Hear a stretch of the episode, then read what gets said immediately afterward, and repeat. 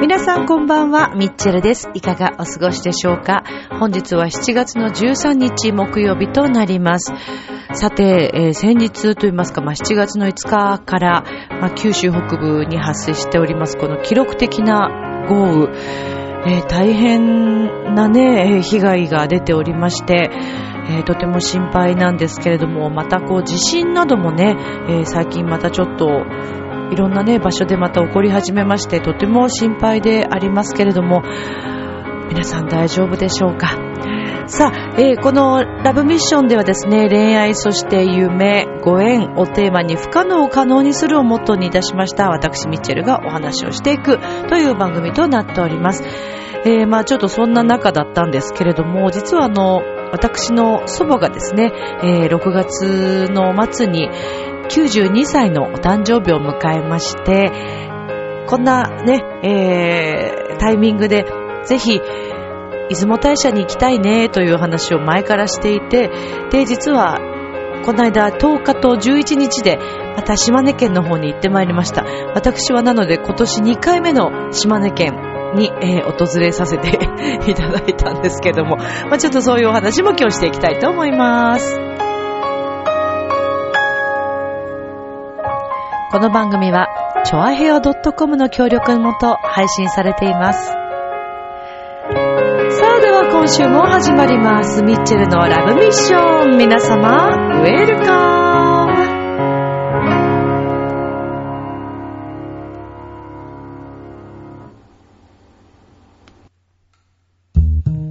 ねえ、楽しんでる？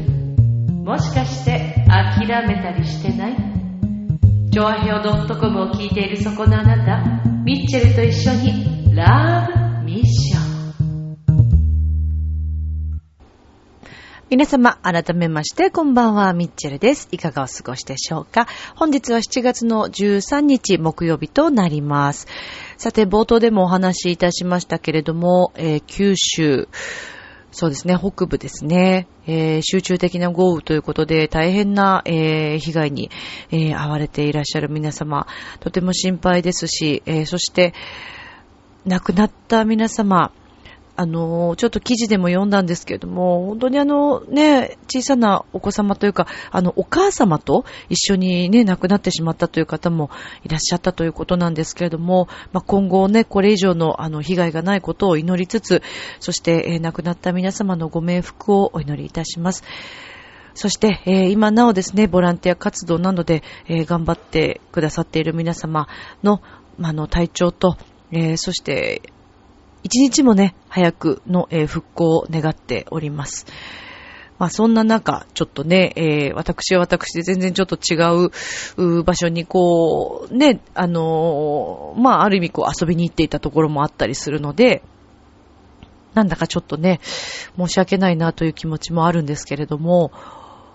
まああの、ちょっと前に、ちょっと前に、結構前に、あ、えっ、と、祖母のお誕生日はちょっと前に、えー6月の29日が、あ、嘘です。6月の24日。なんで今29日が出てきたんだろう。6月の24日がうちの祖母の誕生日だったんですね。で、私が7月の1日お誕生日で、で、あのー祖母と母はですね、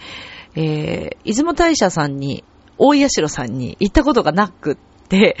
で、あのーぜひね、行ってみたいなっていう話を、あのー母も祖母もしていたし、で、祖母が92歳になるんですね。で、まあ本当に高齢で、ちょっと歩くのも最近大変になってきているので、まああの、行ける時に、行きたいねという話をしていて、で、なんとかまあ、頑張って杖で歩けるという、まあ、本当は車椅子なんですけど、祖母が本当にね、あの、自力で頑張りたい人なので、まあ、それでちょっと歩けるうちにね、じゃあ行きましょうということで、あの、このタイミングでちょっと、あの、計画をして、えー、7月の10日と11日で、私は今年2回目の出雲大社に、はい、大社さんに行ってまいりました。で、あの、本当にこの一週間前ですね、だから島根県も、もう雨がね、大変だっていうことで、あの、島根県のこともすごく心配していたし、まあもしかしたらちょっと旅行にも行けないかもな、なんていうふうにも思ってはいたんですけれども、まあね、あの、運よくと言っていいのかどうか、まあ、あの、行くことができたんですけども、まあ、本当に祖母と母もですね、あの、出雲さんの方でちょっと、お参りをね、させてもらいたいということもありましたし、で、えー、私も、あの、改めてまたね、母と祖母に、あの、島根県と、えー、出雲さんと、まあ、それ以外にもたくさん素晴らしい神社がありますけども、そんな素晴らしい場所にね、土地にこう、あの、連れてってあげたいなという気持ちがあって、で、まあ、計画をしていたんですよね。ねなので本当にちょっとね、こんなタイミングだったので、あの、楽しいね、話ばかりちょっとしてしまうのもあれなんですけども、ただまあね、えー、私は、皆さんにこう、笑顔になっていただく、あの、お話をしていくというのが私のお役目でもありますし、えー、それから皆さんにもね、祈りの素晴らしさということとかも一緒に、あの、理解していただいて、えー、皆さんの生活、ラブミッションを聞いてくれている皆さんの生活もそうですし、えー、そしてそのね、そうじゃなくて自分のお友達、自分の周りの皆さん、そして、えー、日本全体、世界中、大きく言っちゃうとね、そこまで言うけど、うん、その皆さんの、あの、幸せをこう一緒に願いつつ、あのー、ラブミッションのね、えー、みんなには、そんな風に過ごしてほしいなと思うので、あの、私は今日はまたこの旅行での出会いとか、楽しかったお話をさせていただきたいと思いますので、あの、そのあたりはちょっとご了承いただければなと思っています。で、えっ、ー、と、このラブミッションはもう本当に恋愛と夢とそしてご縁がテーマということを、あのね、ご縁はこの今年また復活してから、ラジオ復活してから始まりましたけども、まあ、あの、前回行った時も、この出雲大社さんに回る時にですね、泊まらせていただいた旅館がありまして、で、それは私が2年前に一人で、その時もちょっと仕事のことで、ぜひご縁をいただきたいなと思って伺ったのが、まあ、出雲さんだったんですけども、で、その時に泊まったのが、えー、っと、詐欺の湯という、まあ、温泉街が、まあ、あって、で、そこの近くには、有名な日本庭園の足立美術館さん、美術館さんというところが、私すぐさんつけたがるからね、それでこの関電のね、足立美術館というところがあって、いや、本当にもうその近く、すぐ隣ぐらいですかね、に、あの、私の泊まらせていただいた詐欺の輸送さんというところがあります。で、あのー、私はですね、2年前に、あの、サイトで、この詐欺の輸送さんを発見し、一人旅をしようと思った時に、あなんか、ゆっくりね、温泉にも疲れて、お食事も美味しくいただけて、あの、雰囲気のいい温泉はないだろうかと思って、まあ、探していたんですよね。で、まあ、写真とか見た感じとか、ホームページを拝見しても、あ、すごくいいなと思って、で、まあ、それで、あの、詐欺の予想さんを選ばせていただいたんですけども、もう本当にそれが大大大正解でですね。で、あの、その日、まあ、あの、食事とかも全部運んでくださったりとか、お布団とかも引いてくださって、えー、いろいろあの、すごくお世話になった方がいらっしゃったんですね。で、その時お名前をちょっと伺わなかったんですけども、すごく気さくにお話ししてくださって、いい方だな、楽しい方だなと思っていたんです。で、まあ、お礼を言って、で、あの、その日は、あの、出たんですけども、で、先月は、ね、私その2年前に行った時に、あ、こっちで公演できたらいいなって思って、あの、神社参りをしてたんですけども、そしたらまあその1年後に、あの、ご縁をいただいてですね、で、えっ、ー、と、農林高等学校というあの島根県のね、えー、学校に伺ったわけです。松江の方ですね。はい。で、伺って、えー、で、その時に本当はまあ一泊二日で、前日は広島であの、リハーサルをして、で、次の日島根県に入って本番をして帰るという感じだったんですけども、事務所に無理を言って、一日、すいません、伸ばさせてもらえませんか飛行機のチケットって言って、で、あの、宿泊はまあ自分で取ってですね。で、その時にもまたぜひちょっと詐欺の予想さんに来たいと思ったので、詐欺の湯さんに泊まったんですけども、で、その時夜、あの、お食事運んでくださった可愛らしい女性のお二人がいらっしゃったんですけど、で、あ、その時に、あ、前回の方と違う方だなと思って、あの方いらっしゃるのかなお元気かしらなんてちょっと思ってたんですよね。で、そしたら次の日の朝の朝食にですね、その方がいらっしゃってくださって、わー、実はあの2年前にすごいあの、楽しく接客していただいて、あの、印象深くて思い出深くてってお会いしたかったんですよっていうお話をしたんです。で、そこでお名前を伺ったところですね、足立さんという方だったんですね。足立美術館とね、えー、一瞬関係があるのかと思いましたけどもね、お話を伺ったらちょっとそうではないということなんですけども、足立さんという方だったんですね。で、いや、次また来る時があったら、じゃあ足立さんを指名させていただきたいですなんていう話をして、えー、その時には特に予定がなかったんですけども、それでまあ帰ったわけです。それでですね、家に帰ったらまあ、ぜひちょっと私がこの温泉の話をしたら、行ってみたい、出雲大社にも行きたいというふうに母と祖母も言ってくれたので、じゃあ、なんとかちょっと7月中に早めに、あの、誕生日祝いも兼ねて行きましょうということで、えー、10日と11日を選びました。で、えっ、ー、と、で、その時にですね、旅館さんの方にちょっとね、無理なのかなと思いつつ、あの、足立さんという方にお願いしたいんですけどって言ったら、心よくですね、あの、はい、ちょうどその日いらっしゃるということで、お願いができてですね、で、お食事いただいて、で、その時にお話ししたんですけども、もうね、足立さんってね、本当にね、もう会うだけで元気になっちゃうし、本当明るくてね、あの、なんていうのかな、あの、旅行してて癒される方なんですよね。ねで、それだけにはとどまらず、まあ、前回その、えっ、と、私公園で行ったっていう話をその日の朝、朝食でお会いした時にお話ししてたんですけども、そしたらですね、それを覚えててくださって、そしたらなんか、足立さんのお嬢さんが、ね、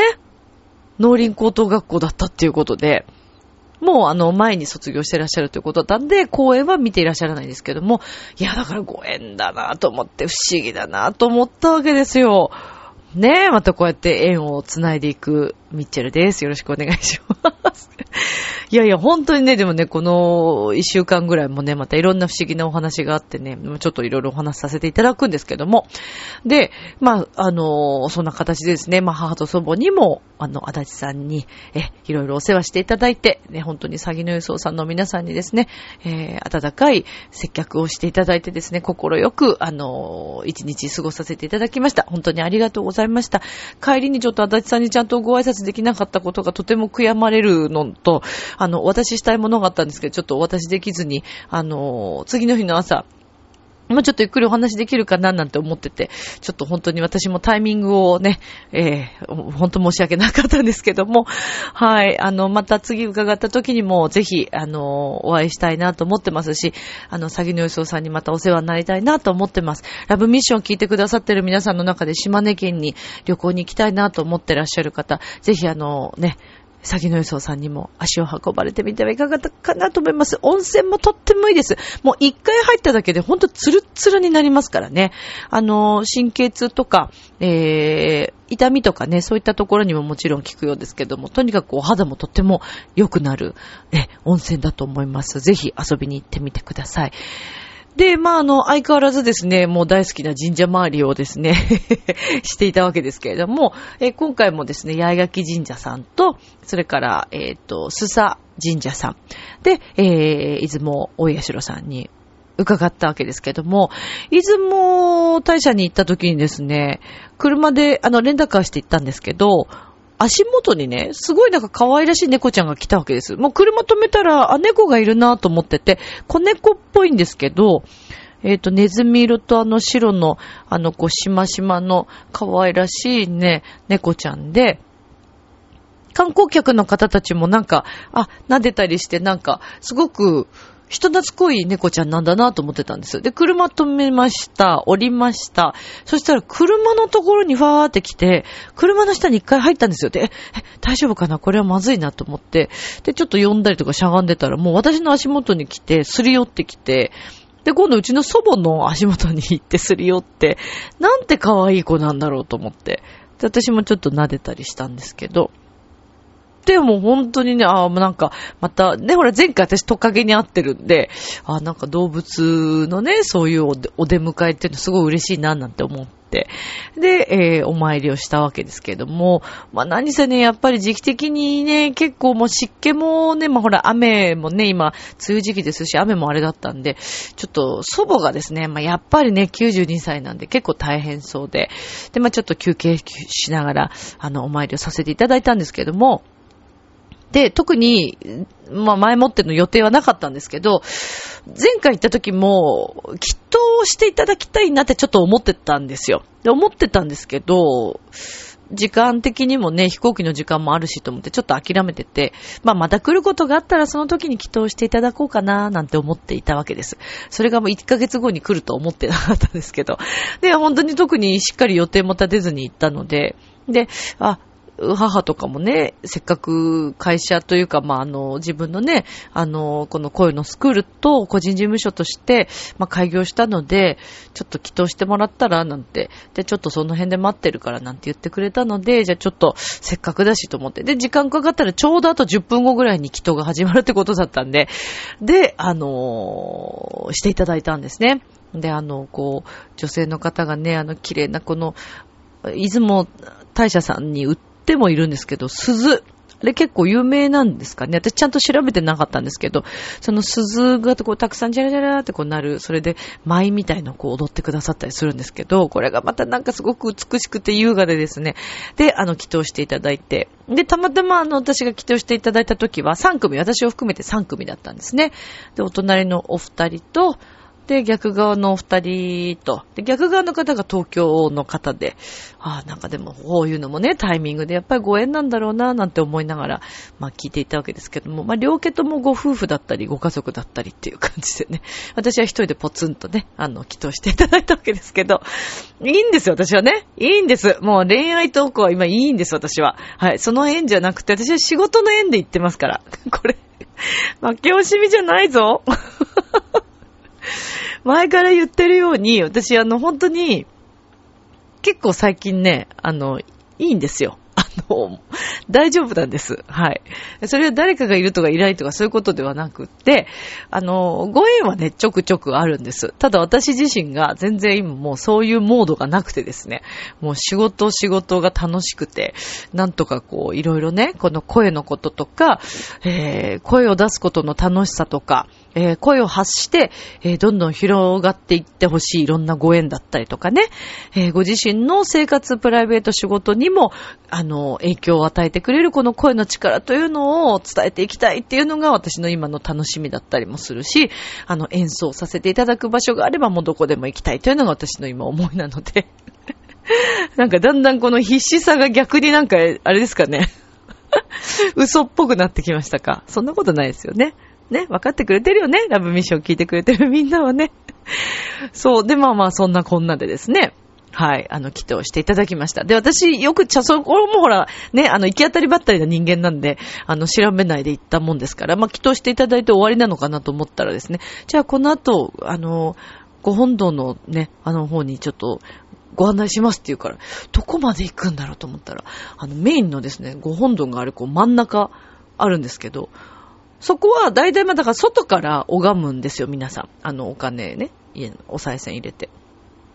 ところがですね、祈祷していただいたみんなはですね、そこをガラガラっと開けて中にこう入れてくださるんですね。もう私は入った瞬間に鳥肌が立ってしまいまして、ものすごく感激いたしました。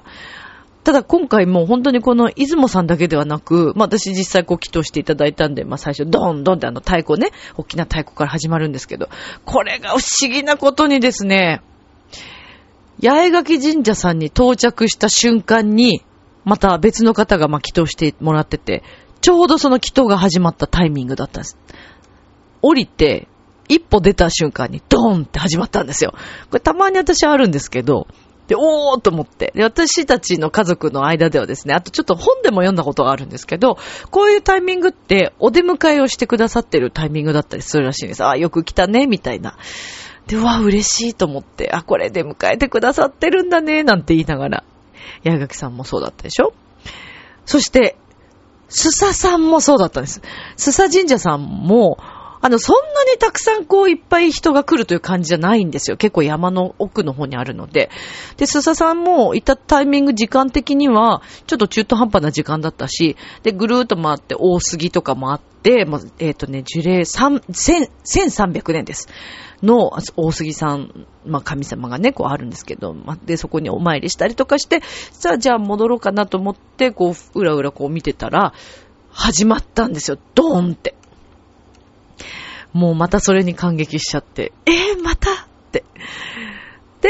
雲さんにも行ったら行った瞬間に別の会の方たちが始まってたんです。で、またドンって始まったから、お、もう今回全部そうだったねって話をしてて。で、実際に自分も、まさかね、祈祷考えてなかったんで、でも祈祷してもらって、またこう中でね、聞く祈祷の音っていいですよ。太鼓の音と響き渡る感覚と、あの鈴の綺麗な音色とね。で、もう最後そのね、あの、ご本殿の方に入れたので、もう私はそれでも、もう大大大感激をしてしまいまして、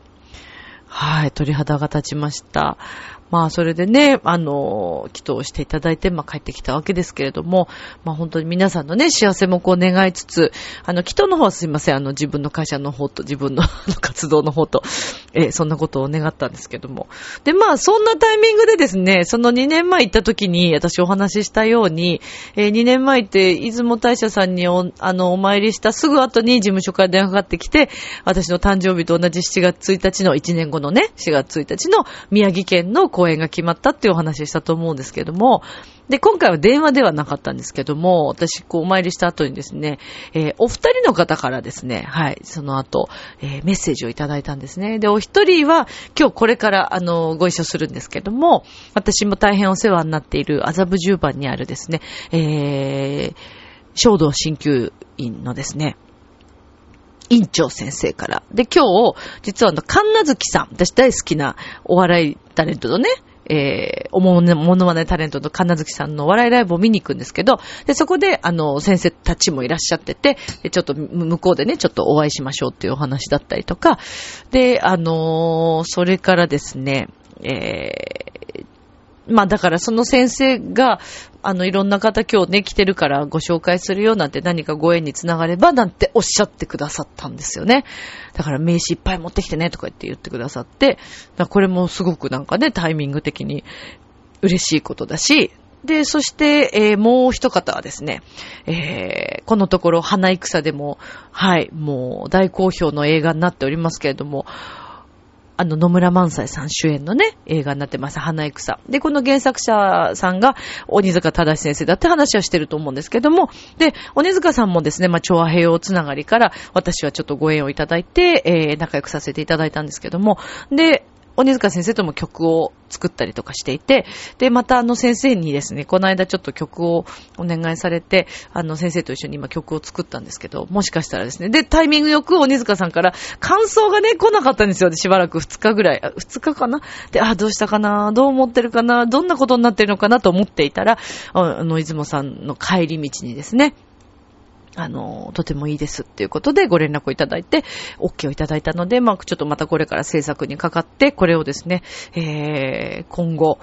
割と近くなんですけど、まだでもちょっと、大々決定ではないので、これが私が間に合うかどうかにもかかってますし、まあ絶対間に合わせますけど、うん、なので、あのそういったところからちょっとまたね、えー、あるところで大きな、はい、場所で歌っていただく機会ができそうなので、まあそのことについては来週にあの、ね、えー、お話ができればなというふうに思ってます。でもこれも本当にあの、そういったご縁をいただいたりして、えー、いろんな方々と繋がれるということの幸せ、えー、そして、ね、あの、やっぱり祈りってね、すごく大きいなと思うんですよ。それこそ今日ちょっとご紹介しようと思っている本なんですけども、まあこれ Facebook とかにもたまにいろんな本のね、紹介出てきますよね。あの、この本でいいねをしたりなんかしたりっていうのがあると思うんですけど、で、その中でも私拝見してたんですけど、ずっと気になってて、それでもうだいぶ前に読んで、今日はちょっとせっかくこういうタイミングなので、ご紹介しようかなと思ったんですけども、で、あの、書いていらっしゃるのがですね、えっ、ー、と、八木隆平さんとおっしゃいます。で、えっ、ー、と、八木隆平さんはですね、科学者でありながら霊能者であって、そして、えー、竜博士というね、えー、面白くて、運が良くなる本、サンマーク出版さんからも、サンマークさんの本私すごく多くて、サンマークさんの本ね、いいですよ、すごく。もう大好き。でですね、えー、八木さんの本のこの題名が、見て、見たことのある方いらっしゃるかもしれませんね。成功している人はなぜ神社に行くのか。という題名です。で、あの、前々から私はもう神社に回るということがすごく、あの、もう自分の中でですね、暇さえあれば神社に行くという感じになっていたので、で、そのタイミングでちょっとこの本の題名を見かけて、ちょっと読んでみようと、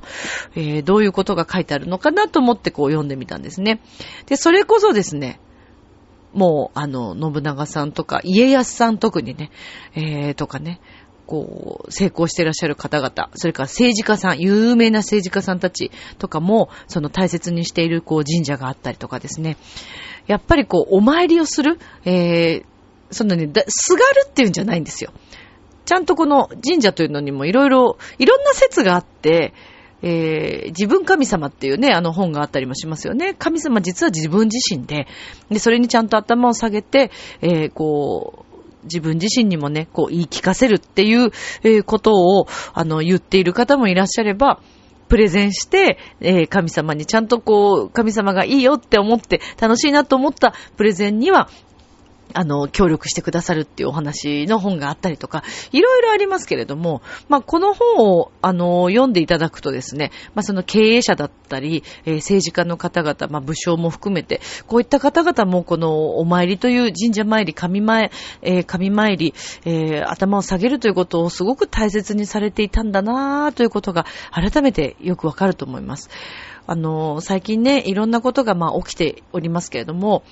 それこそ日本ってすごい国で、八百万の神様がね、こうたくさんいる。えー、何にでも神が宿るという考え方がこう日本の考え方です。それは物も含めてですね、食べ物もそう、物もそう。何でも神様が宿ると言われていて、で、だからこそこうやって守られてきた日本なんじゃないかなと私は思っているんですけれども、もちろんね、そういったあの神参り、えー、神社参りというのをおざなりにしているというわけではないと思うんですけど、そういった時代より、なんとなく軽んじてしまったりとかですね、それから最近ある方のあの Facebook の中でも書かれていたんですけども、あまりにも最近人がですね、自分の小さな我欲、のためだけにお参りするようになってしまったので、神様も頭を抱えているという、えー、文章をちょっと見たことがあります。なんとなくわかるような気がするんですが、その方が書いていらっしゃるのは、例えばですね、マイホームが欲しい、えー、車が欲しい。それだけのために、こう、神様にお願いするというのは一体どういうことなのかと。で、神様はですね、もう日本全体、世界全体のことをもちろん考えてくださっているので、えー、どうやったら日本が良くなるかな、世界が良くなるのかな、というふうに、まあね、考えていくという。まあ、それで、出雲大社さんはね、あのー秋の時期ですか。秋から冬にかけての時期に、えー、神奈月ではなくて、神有月というね、えー、名前があって、えー、そこで皆さんがこう、せ、あの、全部、この日本全国の神様がそこに集まって、えー、今後どうしていくかというお話し合いをしていらっしゃる。で、この出雲大社さんには本当にあの、神様たちが泊まるというホテルのようにですね、バーっと長い場所があるんですけど、そちらの方に神様たちがその日ね、えー、1ヶ月ぐらいですかね、まあ、お泊まりになって、えー、お話し合いをされるというお話の一切がありますけれども、もし本当にですね、そういったことということであればですね、やっぱり私たちもですね、この世の中をどういうふうにしてったら良くなるのかなと。これは政治家さんとか、えー、国のね、お役所さんのたちだけのあの、せいにするとかではなくて、一人一人が、もしこれ自分神様ということが正しいのだとすれば、そういうふうにも考えられると思うんです。自分自身が正しい考え、あの、国が良くなるような、前向きな考えになっていったときに、日本全体が良くなり、世界が良くなるという感じになるんじゃないかなと思うんですね。それはクリスチャンであれ、神様というのを信仰する日本人であれ、いろんな神様がいますけれども、これはね、自分自身ということもすごくあるんじゃないかと思います。明日もスマイルでラブミーション今日もありがとう